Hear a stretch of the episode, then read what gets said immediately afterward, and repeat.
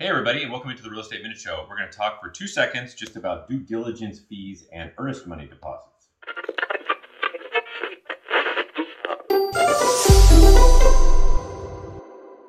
Hey, everybody, and thanks for giving me a couple minutes of your time. Welcome into the show. Today, we're going to talk about earnest money deposits and a, something called a due diligence fee.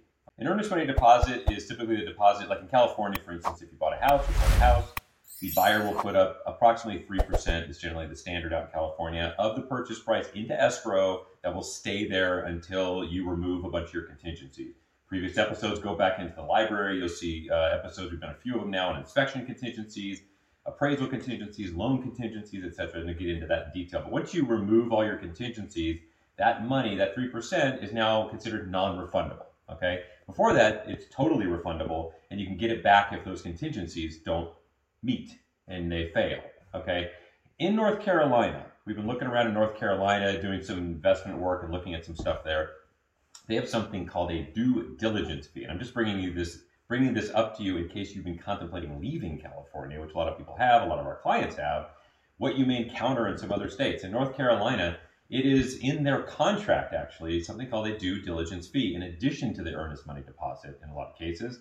And that due diligence fee used to be $500 to $1,000, maybe a couple thousand dollars that you put up once you sign the contract to buy a house. And no matter what you find wrong or not with the house, whatever you find, that money goes directly to the seller in a check and they deposit it and it's gone. So that's money that's just gone. And when it used to be $500 to $1,000 out there, it was just kind of a cookie. And they call it that due diligence fee. It's the, the, the, I'd say the reason for it or the justification for doing it is that it gives you the opportunity to back out of the contract. And that's the fee you're paying for. So the seller buyer doesn't, excuse me, the seller doesn't get held up essentially.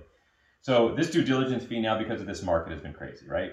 So this due diligence fee now has been used and almost like weaponized, and it's now climbed up. It's not $1,000 or $500 anymore. On one particular investment property that a client was working on over North Carolina, it's $50,000, $80,000, $100,000. There's, we've been told uh, that in certain areas in Raleigh where it's really, really hot, people are putting up the entire purchase price, a million dollars, $500,000 as due diligence fee, non refundable, can't get it back unless the seller defaults, which is kind of rare.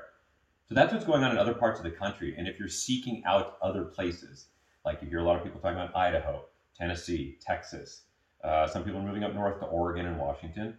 Uh, you're hearing a lot of Arizona, tremendous amount in, Florida. Also, you hear about these areas, right? You've probably been on maybe on Facebook groups looking around. If you've been contemplating leaving California, you're going to encounter these little things. Ask that question. That's what the show's about. Just ask those odd, unique questions. This is one of them that is incredibly financially burdensome, and uh, I thought you should know about. All right, have a great week. Hope this was helpful, and uh, we'll see you next week. Thanks for the time today.